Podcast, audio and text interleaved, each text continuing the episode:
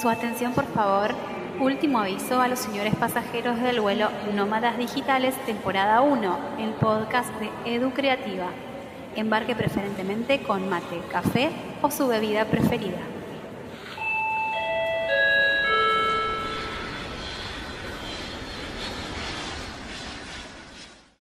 Oportunidad viajamos a Puerto Rico para hablar con Meralis Morales. Ella es especialista en marca personal y finanzas y hoy nos va a orientar un poquito en este tema que, a veces nos, nos, desorienta en este viaje emprendedor, ¿no? No solamente en nuestro emprendimiento, sino también en nuestra vida personal. A veces somos muy desordenados, muy desordenados en las finanzas y no nos damos cuenta qué importante que es tener un orden en este, en este aspecto de la vida, ¿no?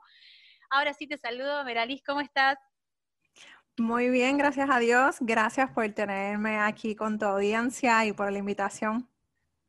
No, gracias a vos. Hace mucho tiempo que tenía ganas de, que tengamos este encuentro y bueno, hoy se está concretando.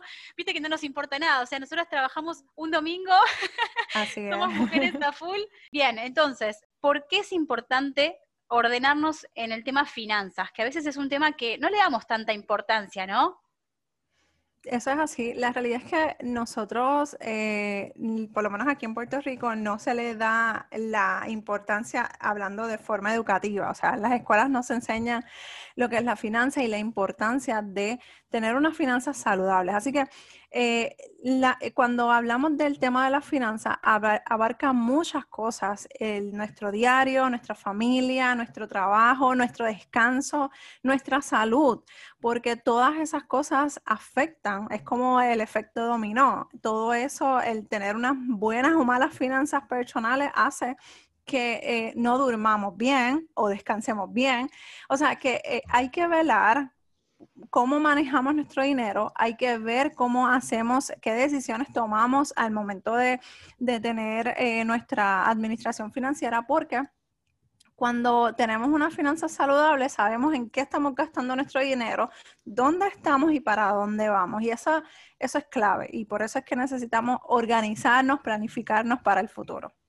Bueno, supongo que a muchos les debe pasar esto que me pasa a mí, yo lo digo con vergüenza porque realmente es algo que tengo pendiente en la vida, que a veces es como que uno se tiene que dar cuenta, ¿sí? Tengo que ser ordenado, tengo que administrar un poco mejor mis finanzas. Yo no tengo ni idea lo que gasto por mes, lo que me ingresa, o sea, uno sabe lo que gana a lo mejor en el trabajo, pero no tengo registro de los gastos que tengo, de lo que gasto en tarjeta de crédito, de lo que no llevo un registro de mis finanzas. Sé que está muy mal, no me retes, pero sé que hay muchas, muchas personas que vivimos así al palo, que no tenemos el tiempo para sentarnos a hacer esto, o que a lo mejor no nos reservamos un tiempo para hacerlo, ¿no? ¿Cómo, cómo nos recomendás vos a los que somos así, que vivimos al palo, que empecemos? ¿Algunos tips, algunas herramientas que nos puedas dar para, ok, frenar y empezar a administrar nuestras finanzas? Sí, la realidad es que eh, yo, me, yo me identifico con, con, eso que mencionas porque justo antes de yo comenzar este proyecto, yo, mis finanzas eran un, eran un desastre. O sea, literalmente casa de herrero, cuchillo de palo. yo estudié finanzas, o sea, yo trabajé muchos años en, en, en, el, en el área bancaria, así que yo tenía el conocimiento, pero no lo llevaba a cabo. Pero hasta que llegó un momento en mi vida que yo dije, no, espérate, yo necesito organizarme porque yo no puedo seguir, o sea, eh, de deuda en deuda, eh, tomando más préstamos o más tarjetas de crédito, porque al final del día la que se está afectando soy yo, yo no podía dormir. Y ya estaba creando unas preocupaciones que, que, se me estaban yendo de control y eso me afectaba a mi, a, a mi rendimiento en mi trabajo y en mi rendimiento del día a día. Entonces, por eso es que yo te menciono, o sea, uno tiene que tener unas finanzas saludables para poder eh, tener otras cosas bien organizadas. Eh, pero en el caso que me estás mencionando, cuando yo comencé esta, esta travesía, una de las claves es sacar el tiempo. O sea, muchas veces me, he encontrado con personas en uno a uno o en consultorías, me dicen, Miralis, pero es que no tengo tiempo para sentarme hacer todo este ejercicio, es que hay que sacarlo. No, no nos podemos aceptar como excusas que no tenemos el tiempo, porque el tiempo lo tenemos. Lo que pasa es que tenemos o que levantarnos un poco más temprano, que creo que lo habíamos hablado eh, por mensaje cuando estábamos coordinando esta, esta entrevista y una de las cosas que, yo empecé a hacer fue sentarme con mi esposo todos los viernes, literalmente con libreta en mano, nada fancy, nada de aplicaciones estrambóticas ni nada. Nuestra, nuestro, nuestra libreta, una calculadora y, e íbamos cuenta por cuenta, viendo cómo estaban nuestras cuentas de ahorro, nuestras cuentas de cheques, las tarjetas de crédito, todo, o sea, literalmente todo. Y así lo que hicimos fue un plan de trabajo para aumentar los ahorros y bajar las deudas. Y así fue como saldamos todas las tarjetas de crédito que teníamos en menos de dos años. Te podría decir que salimos de todo. Lo único que tenemos ahora mismo es la casa, que obviamente pues es un es un pago bastante alto, que es la hipoteca, pero básicamente eso fue, esa es la clave, sacar un día a la semana, media hora, 45 minutos para organizarse, porque muchas veces la gente se hace eh, películas mentales eh, de que mis finanzas son un desastre, estoy mal, eh, no sé para dónde voy. Y cuando se, nos sentamos, no estamos tan grave como lo imaginamos o como esa película que nos hicimos en la mente, pues eh, e, esa es la clave. Ahí está la realidad de nuestro escenario financiero real. Sentarnos, analizar qué queremos, porque una de las cosas que nosotros también hacíamos era el año que viene, que, a dónde quisiéramos viajar, pues nos planificábamos y, veíamos que, cuáles eran los gastos que íbamos a incurrir, qué cantidad necesitábamos ahorrar y así empezábamos nuestro plan de trabajo para nuestros ahorros de vacaciones, nuestro saldo de deuda, nuestros ahorros para nuestros negocios. O sea que es cuestión de tú sentarte con libreta, calculadora y el tiempo lo haces tú levantarte un poquito más temprano, media hora, 45 minutos, o sacar tiempo en una noche. Y más ahora que estamos en cuarentena, así que hay tiempo de más. Eh, lo primero, como decíamos, es sacar tiempo, porque en realidad, como decís, lo tenemos, pero a veces me te ponemos excusas, ¿no? Decir, bueno, no, lo hago mañana, o no sé, la semana que viene, no, porque estoy cansado. Siempre como que nos metemos estas excusitas, ¿no? Em, y lo recomendable sería, te digo, porque yo la verdad que nunca lo hice, no sé si empezar por ahí o no, es anotar todo, todo el, más mínimo gasto que tengo en el día, o sea, todo, hasta si le compro, no sé, cinco pesos de caramelo a la nena en el kiosco, mm. anotar todo, o sea, em, eh, o es muy obsesivo ya eso, digamos. No, la realidad es que ese es uno de los primeros ejercicios que yo recomiendo, o sea, anotar todos nuestros gastos, anotar todo eso que hagamos diariamente, porque ahí es donde está la clave. La clave, e, esa es la zapata, y no sé si conoces esa palabra, se conoce allá en Argentina esa palabra, pero es la base de nuestro presupuesto. La zapata acá en Puerto Rico es la base para hacer una casa. Así que si vamos a construir algo, tenemos que hacerlo de, bien, o sea, desde el principio. Y eso es lo primero que se hace cuando estás haciendo una casa. Digo, yo no soy ingeniera ni nada de eso, pero, pero es para que más o menos sepa la importancia de lo que es el monitoreo de gasto, que es lo que estás mencionando. Eh, el monitoreo de gasto, que es anotar nuestros gastos diarios. Literalmente, el refresco que le compramos a nuestros hijos, nuestro café, la panadería de la esquina, todos esos gastos, no importa la cantidad, no importa si lo hicimos con efectivo, eh, con nuestra tarjeta de débito o crédito, es bien importante hacer esos ejercicios. ¿Por qué? Porque muchas veces, y no sé si te ha pasado, tenemos 20, 30 dólares en la cartera o en la, o en la wallet y, y al final del día o al final de varios varias semanas decimos como que dónde estaba ese dinero, dónde, en qué me lo gasté. Y ese análisis lo hacemos cuando hacemos el ejercicio del monitoreo de gasto. Y ahí vamos a ver, ok, se me está yendo la mano en estar comprando el cafecito en la panadería, en vez de comprarme dos, pues me compro uno, me tomo uno en casa. Eh, veo a ver de qué manera puedo entonces eh, minimizar los gastos de gasolina, transportación, ver, buscarle la vuelta, buscar las opciones, buscar las alternativas que tenemos cuando estamos manejando nuestro dinero. Y ese dinero que va a sobrar, porque realmente es un dinero que quizás estamos malgastando y no nos estamos dando cuenta, y cuando sobre, ahí lo que podemos hacer es que nos eh, podemos utilizarlo para ahorrar o para saldar deudas. Y a lo mejor me dice, pero Merali, es que no es mucha cantidad lo que me voy a estar eh, ahorrando para esas deudas. Oye, 20 dólares, 10, 15 dólares que le pagues de más a esa deuda es, es algo, es un avance, estamos poco a poco mejorando nuestro, nuestro futuro financiero. Así que no, no podemos minimizar ni subestimar ningún ahorro o ningún pequeño, ningún gasto pequeño. Así que tenemos que ir en, ese, en esos pasos, poco a poco, haciendo los ahorros y eh, minimizando esos gastos innecesarios. O sea, es que ahí mencionaste algo que me parece fundamental, justamente en este momento en el que estamos atravesando con la pandemia y con la crisis de muchos emprendedores, que, bueno, que por ahí no nos, no nos damos cuenta de la importancia de, tener un ahorro, de esto que bien vos decías, ¿no? Eh, muchos emprendedores en este momento quizás eh, están estancados porque no han ahorrado, ¿sí? Y bueno, a mí también me pasa que yo no tengo el hábito del ahorro tampoco incorporado.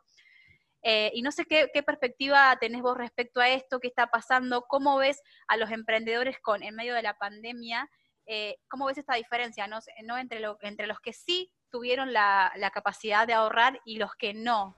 Y qué importante que es adquirir el hábito del ahorro. Mira, eh, esta, esta, situación que estamos viviendo mundialmente eh, nos ha servido a todos de lección para, aprender que la necesidad de tener unas finanzas y hábitos financieros saludables. Lamentablemente eh, nos abre los ojos, ¿verdad? que tenemos que estar preparados para cualquier cosa. O sea, no creo que vuelva a haber otra pandemia, esperemos que no, pero una emergencia puede ser que nos quedemos sin trabajo y estar en esta misma situación.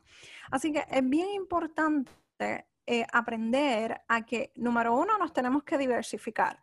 Todos los negocios físicos, ¿qué pasó? O sea, estaban básicamente corriendo a irse online, ver, eh, eh, educarse ver cómo iban a hacer su negocio en línea y todos los que estaban en línea, ver de qué manera yo puedo seguir impactando más personas que no se vea que estoy ah, eh, eh, ajorándolos para que me compren mi producto cuando todo el mundo está eh, preocupado por su economía, por sus finanzas. Así que esto nos abre la puerta a nosotros los emprendedores que tenemos que estar todo el tiempo buscando una oportunidad de crecimiento buscando una oportunidad de educarnos, de pensar fuera de la caja, de buscar alternativas y no solamente dejar las cosas como las tengo. Por ejemplo, si nos, eh, ahora mismo yo estoy empezando a diversificar mi marca personal, estoy añadiéndole un tema a lo que es finanzas personales, así que puedo educar y puedo añadir otra propuesta a mis servicios. No tiene que ver con finanzas, pero sí puedo entonces ver otro tipo de negocio que si lo de finanzas no me funciona porque nadie quiere pagar porque en estos momentos por alguna situación en particular, pues tengo este otro negocio. Y si me pasa lo mismo con este otro negocio, pues tengo lo de finanzas. Así que es cuestión de buscarle esa vuelta a nuestro negocio, mantenernos todo el tiempo en educación, leyendo, eh, sacando ese tiempo para crecer. Eh, esto de verdad, eh, yo lo veo como una oportunidad. Eh, tenemos muchas situaciones, por lo menos aquí en Puerto Rico hay mucha gente pasando mucha necesidad. Y, la realidad es que es doloroso y ver, ¿verdad? Familias pasando necesidad tan fuertes en las noticias que, pues, que no tienen eh, cómo pagar su casa, cómo pagar la compra para sus hijos, compra de comida.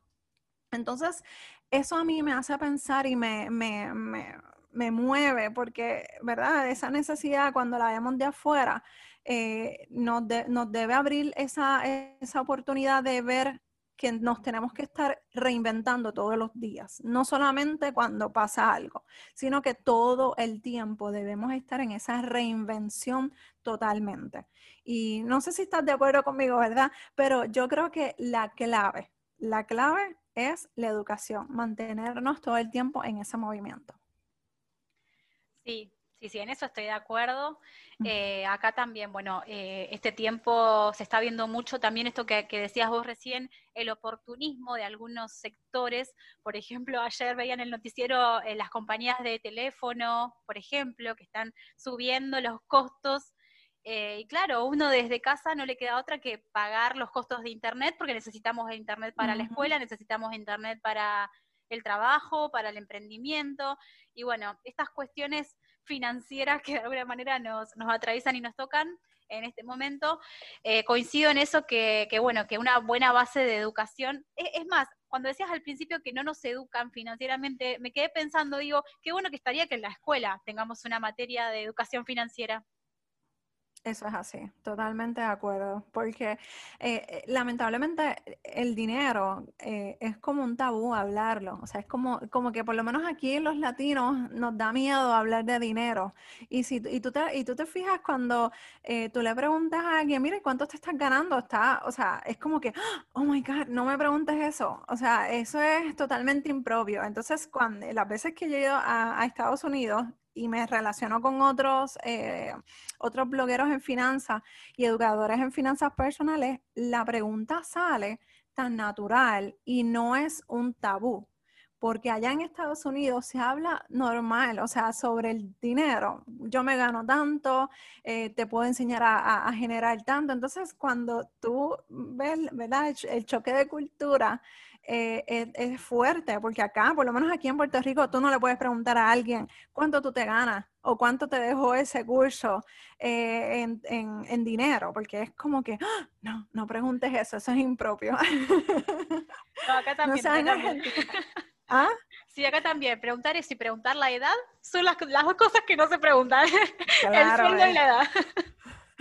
Eso es impropio, totalmente. Es un, es un tabú que debemos de romper. No es que vamos a estar averiguando la vida de todo el mundo, pero eh, eso lo que nos demuestra es que el dinero es, es, una cosa, o sea, el dinero es simplemente un instrumento que yo lo utilizo a mi favor, para mi crecimiento, para mejorar en mi negocio, para mejorar eh, en mi vida regular, en lo, que, en lo que yo le puedo ofrecer a mis hijos, a mi familia. Así que yo no lo podría ver como algo malo, o sea, es algo que yo lo estoy utilizando para mi beneficio y el beneficio de otras personas porque también uno, ¿verdad?, eh, eh, apoya y aporta a la vida de otras personas cuando ve la necesidad, cuando uno puede aportar a, esas familias que, pues lamentablemente están pasando por alguna situación, eh, tener esa oportunidad también de bendecir a otras personas.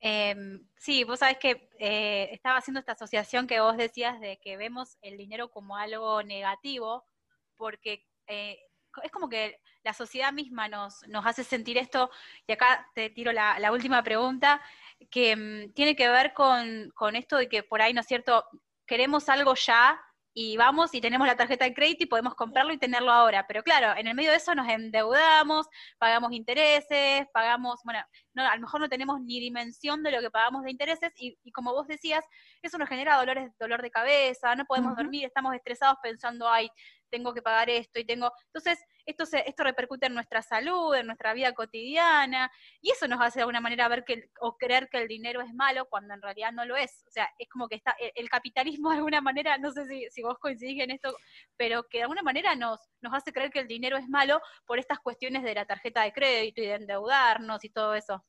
Sí, la, la realidad es que la, lo que, lo que está mal son nuestras malas decisiones y nuestros malos hábitos. O sea, cuando, cuando yo tomo una mala decisión es cuando estoy utilizando mi dinero o la tarjeta de crédito sin tener el dinero para pagar la tarjeta de crédito o con la mentalidad de decir, ay, voy a pagar esto a plazo. Pues no tienes el dinero, no lo puedes pagar, no te lo puedes costear. Entonces, en la tarjeta de crédito puede ser un instrumento favorable para ti porque hay tarjetas de crédito que te, que te dan extensiones de garantías, que te dan eh, oportunidad de premios, de, de regalos. Está bien, eso está perfecto. Pero si no sabes utilizar la tarjeta de crédito, déjala en casa, usa el efectivo, usa la tarjeta de débito cuando aprendas a manejar el dinero que tienes, el efectivo que tienes, entonces estás preparado o preparado para manejar una tarjeta de crédito. Y literalmente eso fue lo que nosotros hicimos. O sea, yo estaba, tenía mis tarjetas de crédito hasta el máximo, así que yo las dejé en casa, las cancelé todas las que no eran favorables, me quedé con solamente una y literalmente nosotros usamos y pagamos la tarjeta de crédito. Lo que no se pueda pagar con efectivo simplemente no se carga la tarjeta de crédito, ahorro hasta que lo tenga el efectivo y si es algo electrónico lo compro con la tarjeta de crédito para beneficiarme de las garantías, de algunos puntos que de premios y todas esas cosas, pero al momento saldo mi, mi, deuda porque no puedo estar, eh, ya está en mí, ya está hecho eh, o sea, está aquí adentro, o sea, está en el día a día. No puedo endeudarme porque eso no está en mi, en mi escenario financiero actual. Así que yo los invito a que hagan ese ejercicio, que se sienten a hacer ese análisis. Eh, probablemente no estás tan mal económicamente o financieramente, que, solamente es cuestión hacer un plan de trabajo, crear unos hábitos nuevos financieros, establecer prioridades y, tomar acción, que son las cosas más importantes que nosotros tenemos que, hacer en, este tema de la finanza. Bueno, eh, para, mm, para, cerrar, porque la verdad que me quedaría hablando un montón sobre este tema porque a mí me apasiona mucho y obviamente me tengo que educar, tengo que tomar la decisión de, empezar a educarme. Eh, bueno, vos tenés un podcast que a mí me encanta, que yo creo que también a la comunidad que nos esté escuchando y que quiera como tomar esa decisión de empezar a educarse financieramente, eh, le va a encantar porque hablas de todos estos ejercicios, o sea, en profundidad sobre tarjeta de crédito, sobre el hábito de, incorporar la finan eh, este ejercicio de, finanzas, de controlar, el, de hacer el monitoreo de, los gastos. Bueno, e, es muy amplio todo lo que trabajas en el podcast, así que bueno, contanos dónde te podemos encontrar, dónde podemos eh, encontrarte, bueno, tanto en el podcast como en redes sociales.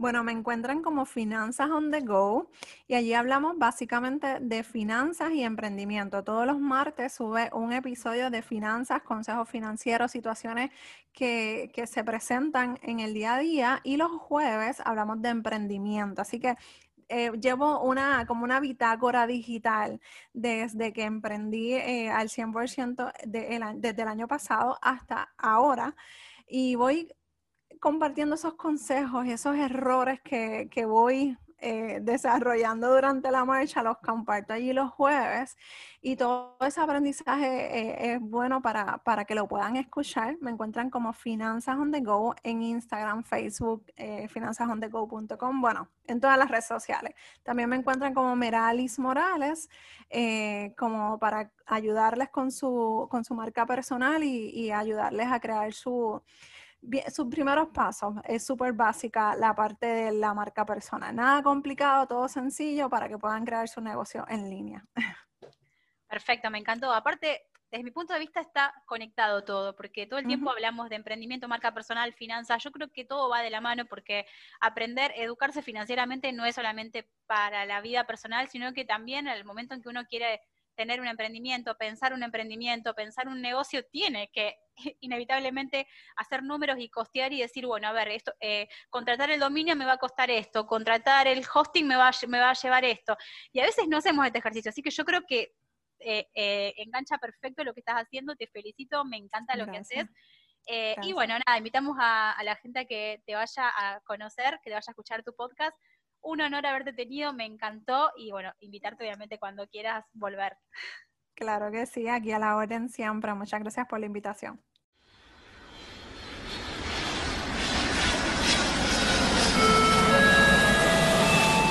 Su atención, por favor, les informamos a los señores pasajeros del vuelo Nómadas Digitales que este episodio ha llegado a su fin.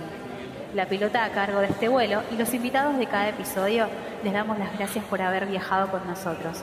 Los esperamos en el próximo vuelo para compartir más experiencias de marketing y desarrollo personal.